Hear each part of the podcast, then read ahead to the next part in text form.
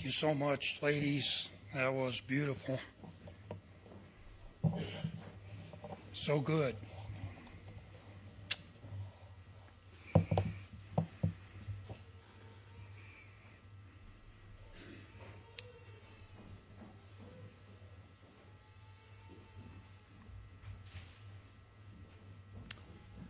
think we were supposed to announce that the young ones could go to their occasion. I am so thankful to be here. So thankful for each one of you. And I mentioned in the Sunday school hour that I'm so thankful for your kindnesses and your love in Christ to Jackie and I.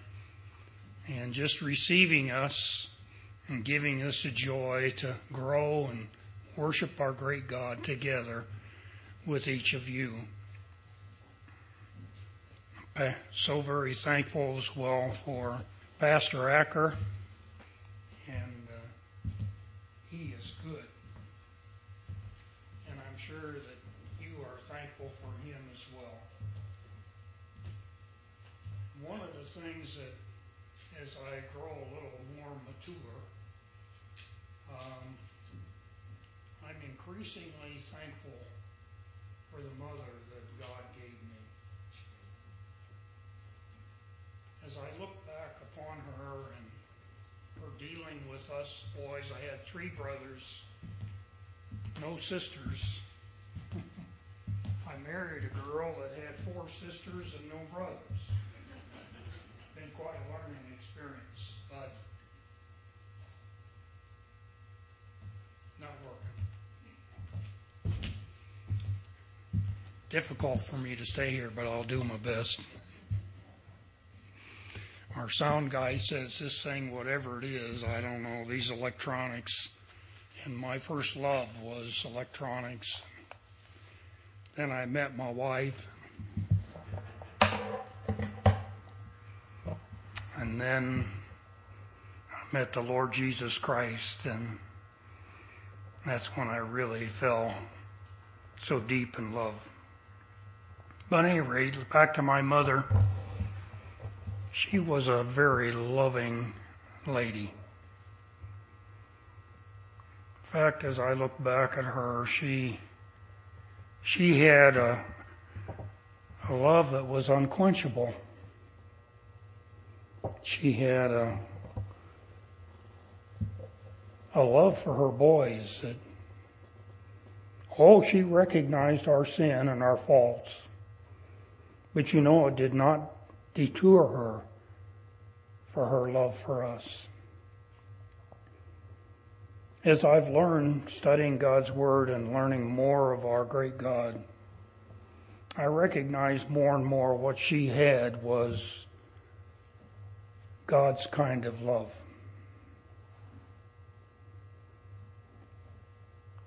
A tremendous love, other centered, not self-centered. And when Pastor Acker asked me if I would come and bring the morning message this morning, I prayed. Prayed and asking the Lord what would he want me to bring. And repeatedly he kept bringing back God's kind of love.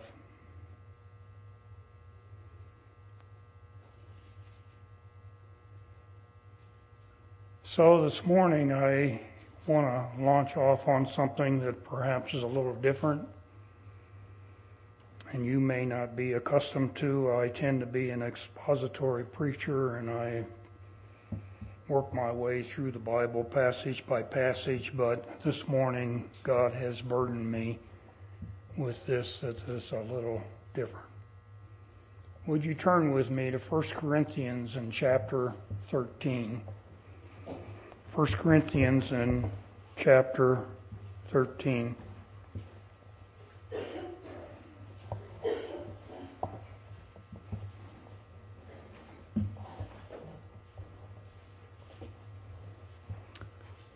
Notice what it says here in 1 Corinthians chapter 13 and the last verse, verse 13.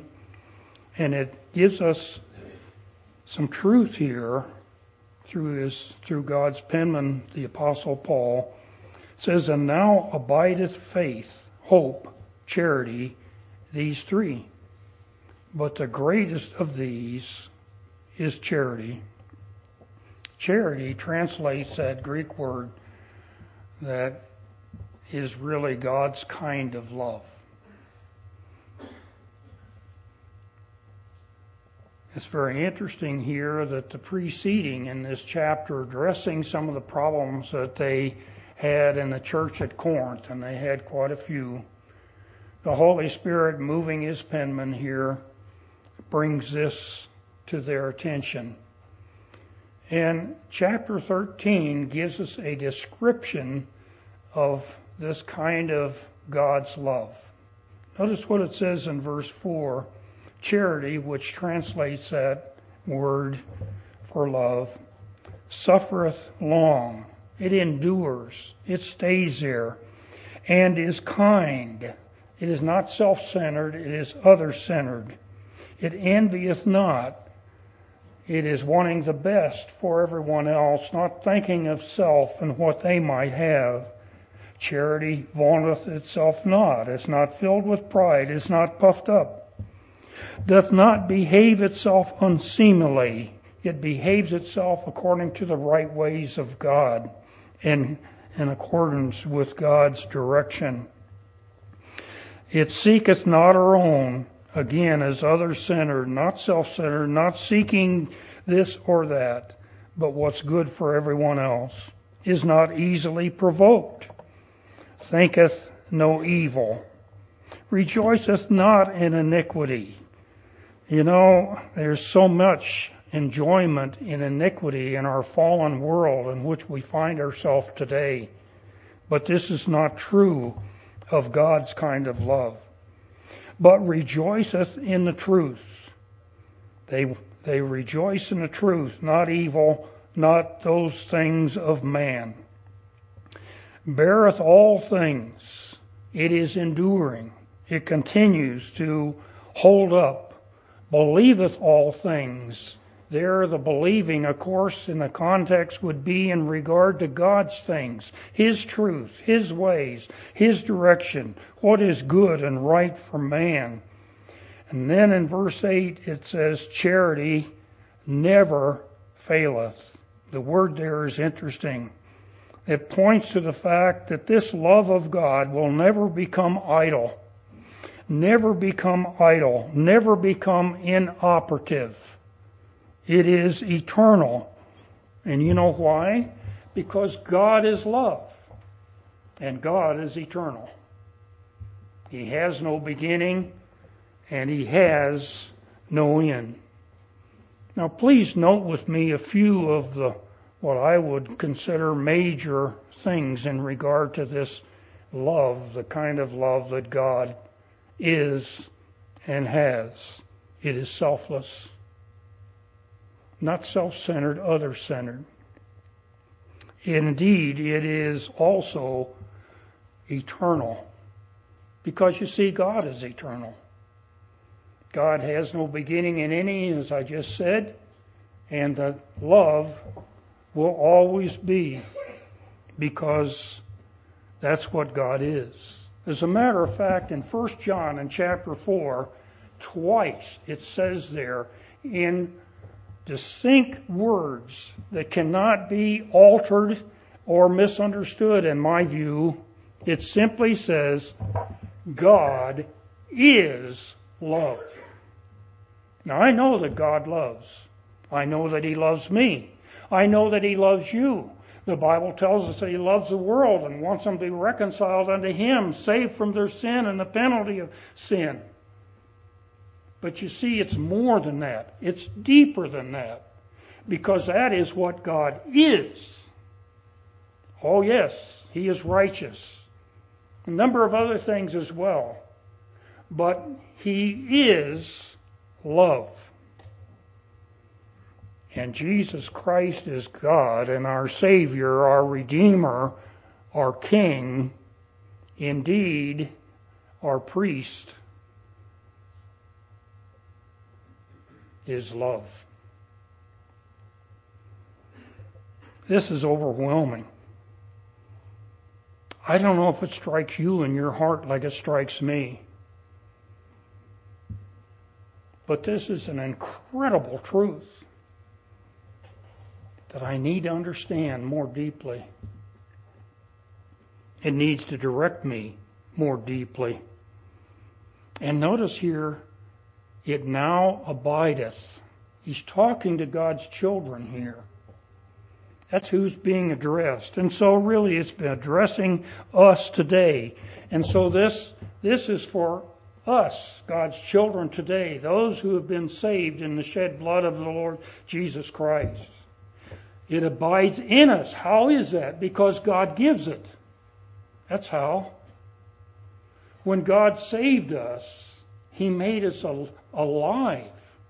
He made our spirit that was dead alive. And part of all that He gave is that godly kind of love. I have to tell you, when I was in grade school and in the seventh grade, I came to class and there was a new girl there. Her mother had moved up to Illinois, where I was born and raised, going to school. And I fell in love with that girl. I tell you, I'd never seen anything like her before. And uh, I'm not going to tell you how long we've been together, but uh, I won her, and uh, actually the Lord had it all set. We've been married 61 years now. And after the message the pastor gave, was it last Sunday? I think it was last Sunday.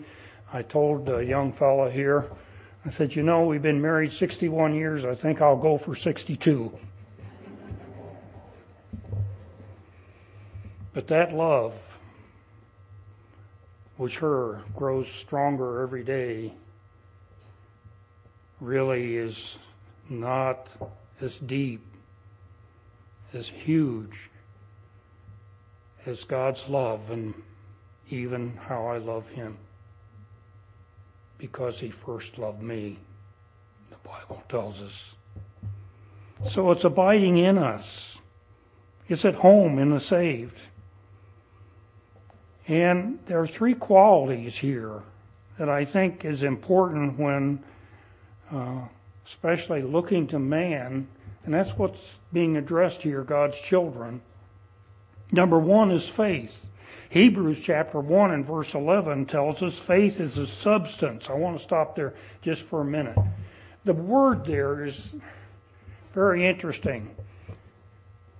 It is more than what supports everything. It's more than the foundation. It's the bedrock that all rests on.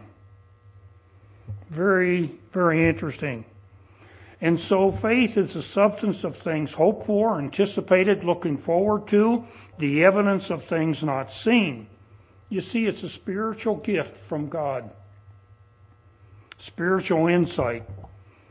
It's, it's where He gives us conviction of what is true and understanding, relying on it totally and growing in it.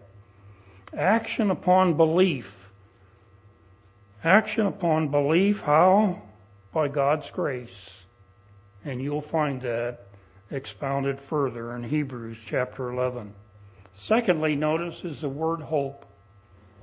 And this hope is not wishful thinking like we use it today. I'm appalled at how uh, Satan changes our usage and understanding of what words mean. I don't know about you, but I threw my dictionaries away and got me an old Webster dictionary before man has made all the changes to it. Well, hope here actually points to anticipation. Anticipating what God will do, expecting what God will do. And uh, it is enablement that God gives. So we're looking to that. And then thirdly, notice this charity, this God's kind of love.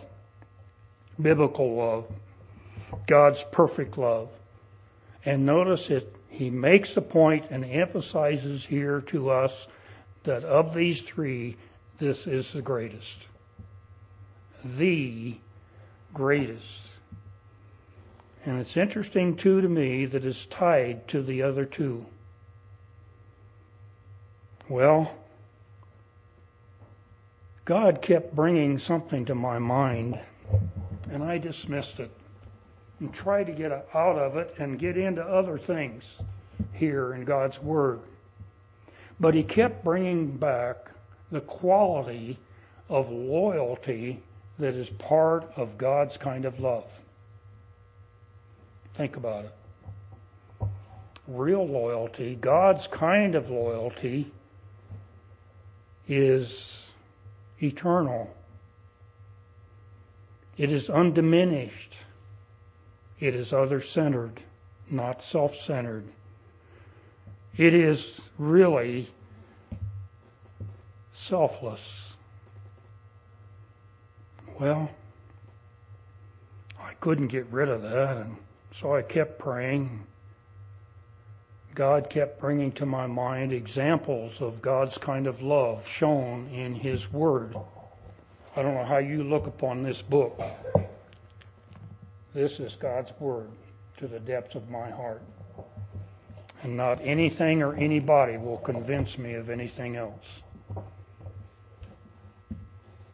So, I couldn't get rid of the idea of loyalty. That it's unquenchable. It's always there, like God's true love, selfless, and all of that. And so I decided, okay, okay, okay, God. And I got out my concordance and I looked to find loyal, loyalty and its other forms in the Bible, in the Masoretic text and the received text. you know what? Wasn't there.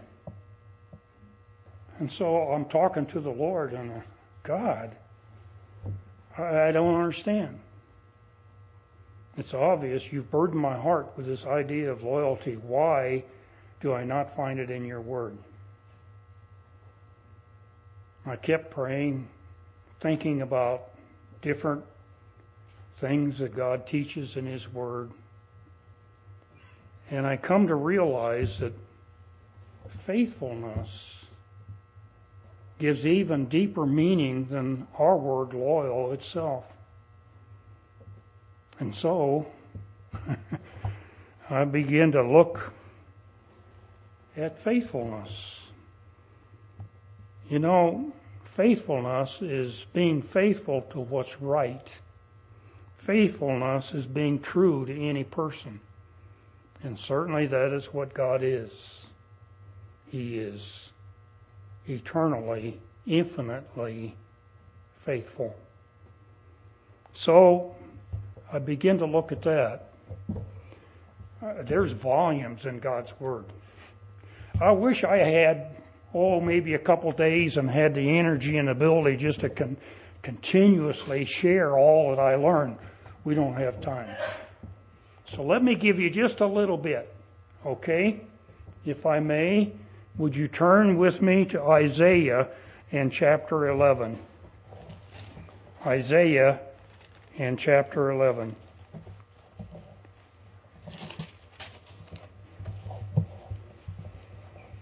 Isaiah is filled with prophecy. Filled with prophecy. And here in chapter 11, it regards the tribulation and the second coming of the Lord Jesus Christ and his setting up and ruling during the thousand year millennial reign here on planet Earth. That's uh, the thrust of this chapter. And uh, so, what we've got here, among other things, is how Jesus Christ will rule during these thousand years. In fact, it's how Jesus Christ rules because he's the same yesterday, today, and forever. So, I want you to notice here, verse 5. It describes some of this. It says, And righteousness shall be the girdle of his loins, speaking of Christ, the, the Messiah, and faithfulness, the girdle of his reins. Now, we're a farming community. And uh, maybe you don't have any horses where you live, but we understand horses, and we understand that horses guide, or excuse me, reins guide the horse. I had two as a little boy. One was ornery, and uh, one was a good horse, three year old, and he was rein broke. You didn't have pull on the reins, just put it against his neck, and boy, he'd turn. And so we understand what reins mean here. It's what guides a person's action. It's what guides a person's direction. It's what guides what a, what a person does, how he does what he does. And so here it speaks of Christ. Now, one of the things that God is, we've seen, and we just talked about the fact that God is love. It's more than He loves us, He is love. That's what He is. He is also righteousness. In fact, the matter is, Jesus Christ is truth. And that's why in Hebrews it says God cannot lie, because truth cannot lie. So, here, the guiding thing, the things that moves the Lord Jesus, directs the Lord Jesus, notice here, is righteousness, but also brought out in verse 5 here, faithfulness. Now, faithfulness then is a quality that moves Jesus' actions and his rule. And so loyalty is a moving quality in all that Jesus does and has done and will do for that matter. Notice faith is a key word here of faithfulness.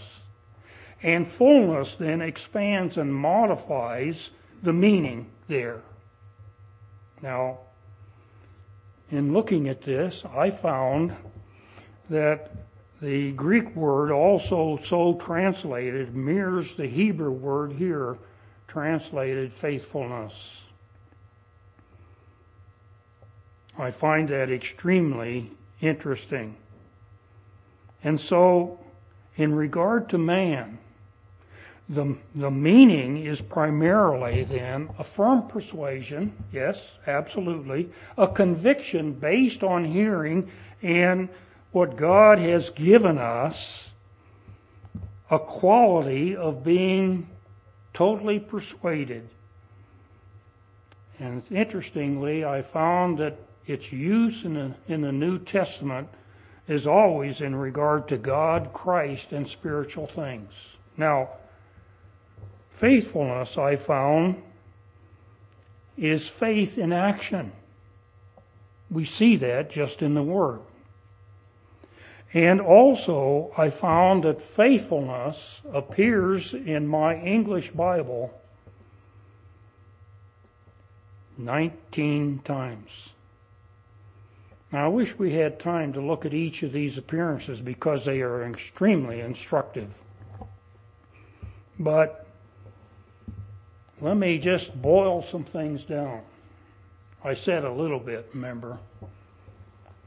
You see, God's love is infinitely, unmeasurably loyal. God is infinitely faithful. That takes us even deeper than our word, loyal in fact, how we use it today so distortedly. When you examine God's use of these words in regard to man, you find God's power in it. Grace. God's moving. And so what you have here then is Hebrews chapter 11.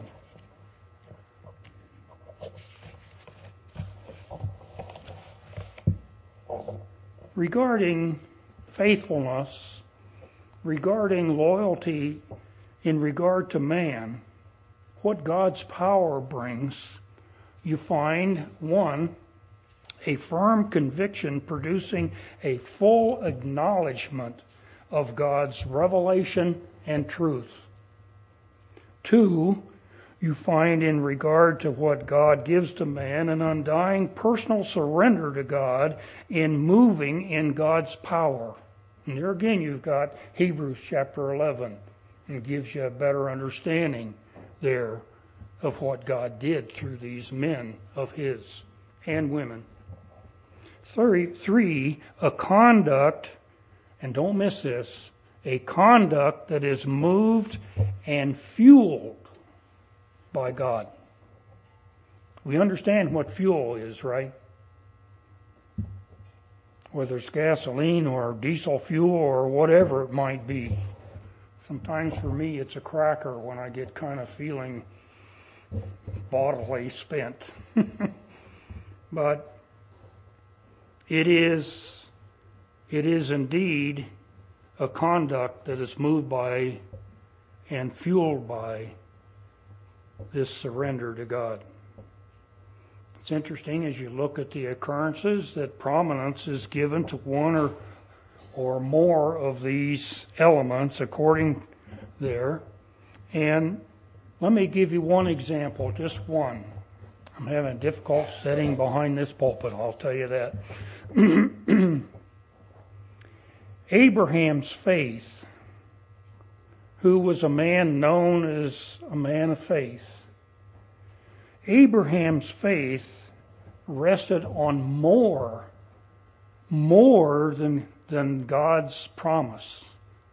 You look at Romans chapter 4, verses 17, 20, and 21, you see there that actually his faith rested upon God Himself. And beloved, that's where our faith needs to rest on God. I don't know about you, but whenever I get distracted, I'm weak and I'm in trouble because I'm not living, walking by the power of God. Well, okay, you're probably bored to death. Wish that uh, Pastor never asked me to come. We've looked at some of the technical just a little bit. I would like to now take a look at some of the examples of this in regard to God. You know, there are many aspects of true love. And inseparable is the characteristic of loyalty, of fidelity, of righteousness. And I could go on. When God created mankind in Adam and Eve, you know, you've seen it, you've, you've learned it, Adam and Eve willfully disobeyed their all wise God. Yes. They, in fact, turned from being loyal to God.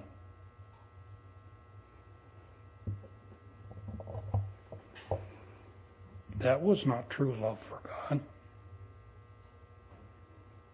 It wasn't. And yet, God, who is true love, He is love, He is loyal in it, covered them with clothing, a biblical picture of a covering for sin. And you know what? He did not abandon them.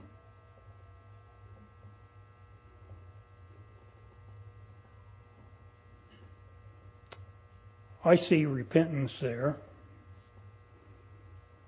But looking at God, God, in His true love, was and continues and always will be loyal because it's part and parcel of what love, true love, God's kind of love is.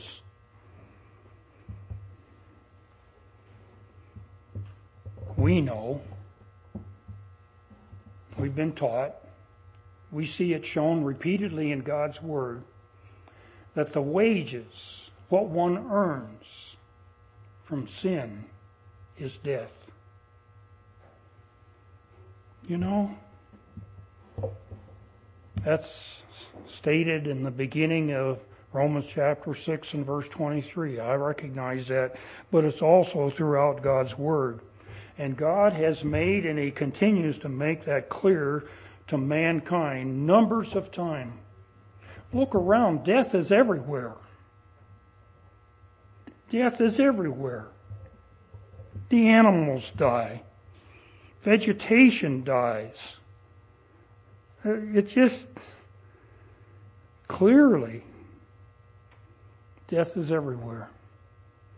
Even out in the expanse, planets, stars, all of it.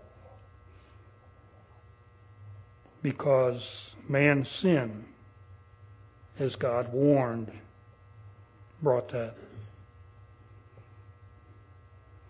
Now I have an acquisitive mind. I don't know if you do. It's not bad altogether. um, did Adam know that sin would bring death to all of God's creation? I believe he did. And I'll tell you why I believe he did, because God had placed them over all that he had created, over the animals and everything else, and he told them clearly that if they would sin, if they would disobey him, they would die. Death would come. And so he who was responsible for what God had given him surely would have known that in my view. Now, God reveals in His Word that life is in the blood.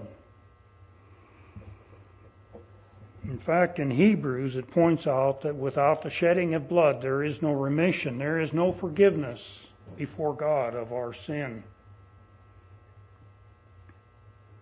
There was a doctor in England years and years ago reading this started what we have developed further into modern day blood transfusions. Beloved, clearly,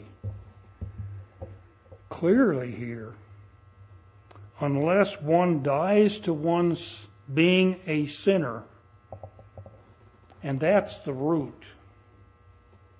I do sin each of you do sin. But the reason we do is because we are sinners. Saved, yes, praise God. Washed in the blood of Christ, yes, praise God. But that fallen nature is still there. My wife has had more than one puppy. Some of them have had a very shrill and irritating to me bark. I worked at teaching them don't bark. But you know what? They do bark. You know why they do bark? Because dogs bark. Now I can bark.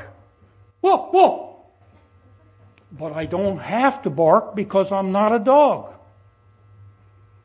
But a sinner does sin, you see.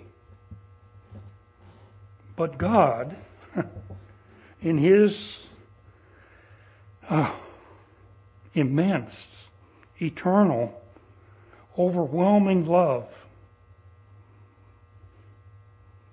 solved that for me and you and any who would come to receive Jesus Christ as their Savior and Lord. Unless one dies to sin and one's turning to Jesus for forgiveness, and life, that one will spend eternity separated from God. That's what death is. And the problem is, a lot of times we have actions we don't realize what the results are going to be. And I have discovered in talking to so many that a lot do not understand what death means. I've had some I've had some tell me, "Oh, my friends are going to be in hell." Listen, beloved, there is no friend in hell.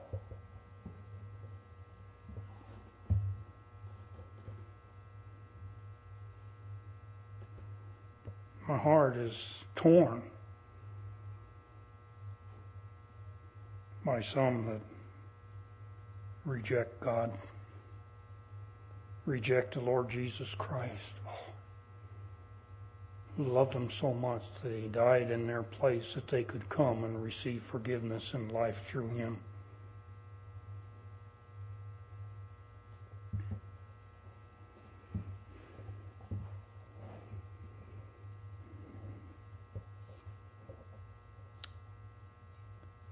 Years ago now, before God finally reached the depths of my heart and caused, called me to serve Him in a different way.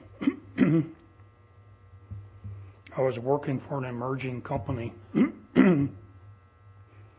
Excuse me, I'm uh, having trouble with this. That's not of the Lord, that's of me. so, the company I was working for came out with a new product, and um, it had engineering problems. And they installed the biggest one ever they installed. Matter of fact, one of the first ones down in at E.F. Hutton in New Orleans, Louisiana. And so I went down there and installed the thing and started working on these engineering problems we got about two and a half hours sleep a night. After the first week, you feel green, but after that, you kind of get used to it. And every other weekend, I was able to fly home. A family, we lived in Houston at the time, and um, be with them Saturday uh, for most part of the day, evening, and then I'd have to head fly back Sunday afternoon. Well, got on the plane, head back down to New Orleans, Louisiana, and it was a tough time. I had these problems I was facing there in in uh, New Orleans, and uh, engineering at the home office of the factory they didn't solve anything, couldn't couldn't couldn't get the answers, and so there I was faced with that. And I'm thinking about this, and I'm writing there in the plane toward the back, and there wasn't very many people on the plane. Looking out the window and the lights below, I don't know where we were, maybe over the eastern part of Texas, maybe over the western edge of Louisiana, I don't know, but headed towards New Orleans and and you know all of a sudden the Holy Spirit began to reprove me of sin, of righteousness and of judgment. And I was, I started crying. I know men aren't supposed to cry, but I want to tell you, I realized that I had sinned so terribly against God. I got off my seat and I nail, knelt on that carpet runner on that plane and leaned over my seat. I can still remember vividly the texture of the seat and in tears, I cried out to God, Oh God, in your mercy, please forgive me. And He did. He saved me in Christ. I've had people say, You didn't do that. What do people think? You know what? I don't care what people think, really. Oh, I do in a way. But what I care about is what God is think, what He thinks.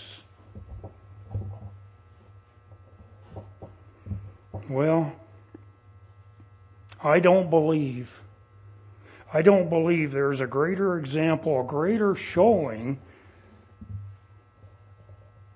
of the true love of God and the characteristic of loyalty that is there in that love than Jesus going to the cross and dying for the likes of me and that others could come, be born again, adopted into the family of God. It's overwhelming because you see, in regard to myself, Jesus died in my place. That's what I deserved. But he took it and died for me if I would receive it, and I did.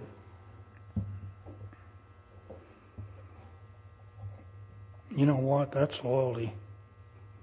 Because prior to that plane ride, I had my back turned to God. I didn't want to hear about Him. Church? Oh, come on. Never. Here I am.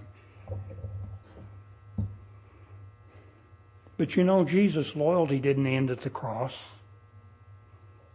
No. One day he's going to take his blood bought children to his home for all of eternity. I'm eager to go. And yet there's work that needs to be done here. Same token, God will give those who reject Him, want to be separated from Him totally, He will give them their desire. The thing they don't understand is that if you get completely separated from God, you are separated from all good because only God is good.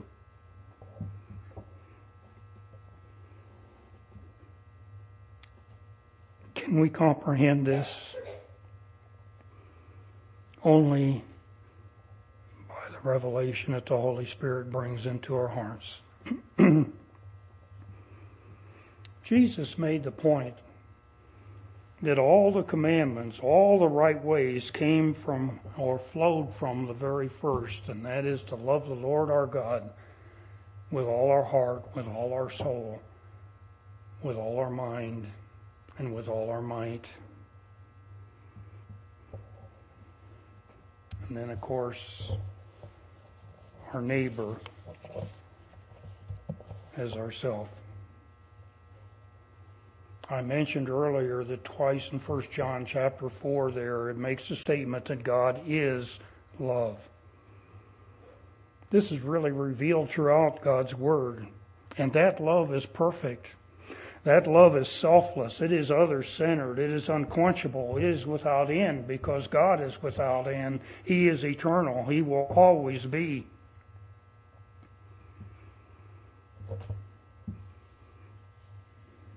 You know, let me share just one example that crushes my heart, that grieves my heart, that I see today. and seems to me increasingly prevalent. And there are many others. Adultery is not loyal. Adultery is self centered. Adultery is not true love for one spouse. It's not according to God's ways.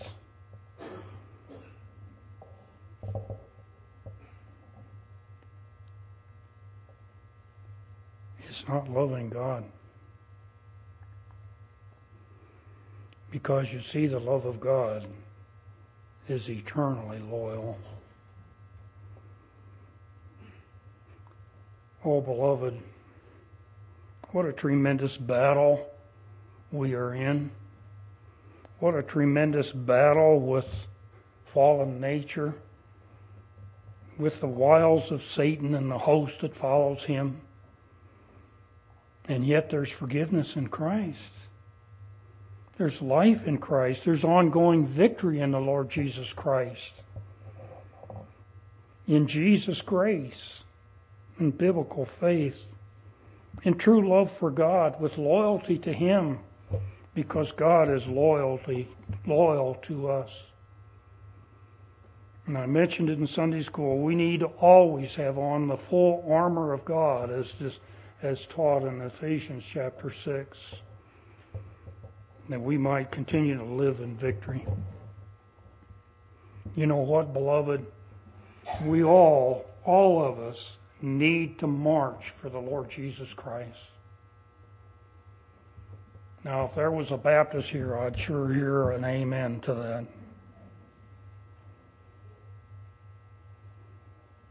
A few years ago, I attended a funeral for a very dear friend named Dick Tice. Dick was a pilot in World War II.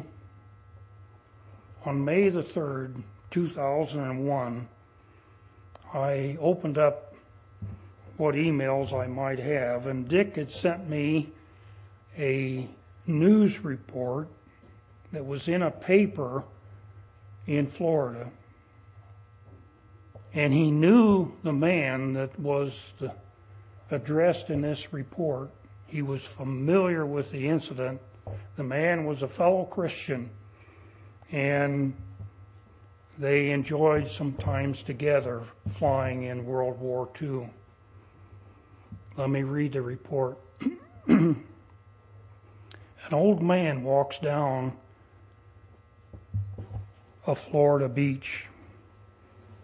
The sun sets like an orange ball on the horizon. The waves slap the sand, and the smell of salt water stings the air. The beach is vacant. No sun to entice sunbathers. Not enough light for the fishermen. So aside from a few joggers and strollers, the gentleman is alone. He carries a bucket in his bony hand. A bucket of shrimp. It's not for him.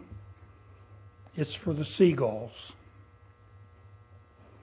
He walks to an isolated pier, cast in gold by the setting sun. He steps out to the end of the pier. The time has come for the weekly ritual. He stands and waits Soon the sky becomes a mass of dan- dancing dots. The evening silence gives way to the screeching of birds. They fill the sky and then cover the moorings. They are on a pilgrimage to meet the old man. For half an hour or so, this bushy browed, shoulder bent gentleman will stand on the pier surrounded by the birds of the sea until his bucket is empty. But even after the food is gone, his feathered friends still linger till they share, they share a moment further together. This man, as I mentioned, had been saved, and he was here thanking God. My comment. Let me get back to the article. The old man on the pier couldn't go a week without saying, Thank you. His name is Eddie Rickenbacker. And if you were living October the, in 1942, you probably remember the day that he was reported missing at sea during the war. He had been sent on a mission to deliver a message to General Douglas MacArthur. With a hand-picked crew and a B-17 known as the Flying Fortress, he set off across the South Pacific. Somewhere the crew became lost the fuel ran out and the plan went, plane, excuse me, plane went down. All eight of the crew members escaped into the life rafts. They battled the weather, they battled the water, they battled the Starks, yes, and they battled the sun. But most of all, they battled hunger. After eight days, their rations were gone. They ran out of options. It would take a miracle for them to survive and a miracle occurred. After an afternoon devotional service there on those rafts, the men said a prayer and tried to rest. As Rickenbacker was dozing with his hat pulled over his eyes, something landed on his head. He would say later that he knew it was a seagull. He didn't know how he knew, he just knew. The gull meant food. If he could catch it, and he did. The flesh was eaten, the intestines were used as fish bait, and they all ate, survived. In the article goes further and it says, What was a seagull doing hundreds of miles away from land? We know. God knows. He knew. The article goes on and says, but whatever the reason, Rickenbacker was thankful. And as a result, every Friday evening, the old captain walked to the pier, his bucket full of shrimp and his heart full of thanks.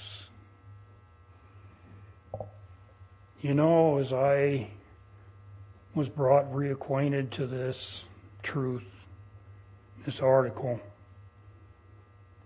uh, Rickenbacker was visited by a sacrificial visitor.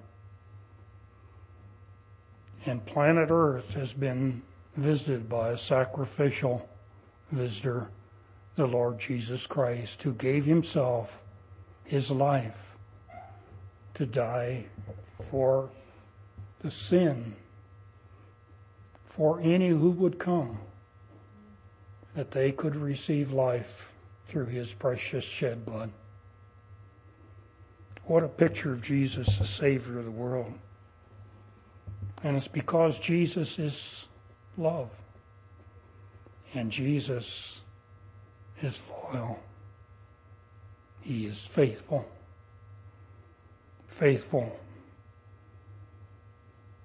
Beloved, we need to be loyal to God. We need to be faithful to the Lord Jesus Christ, to His way, to Him as Lord, King.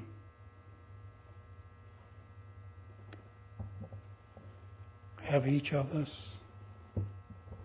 Have we?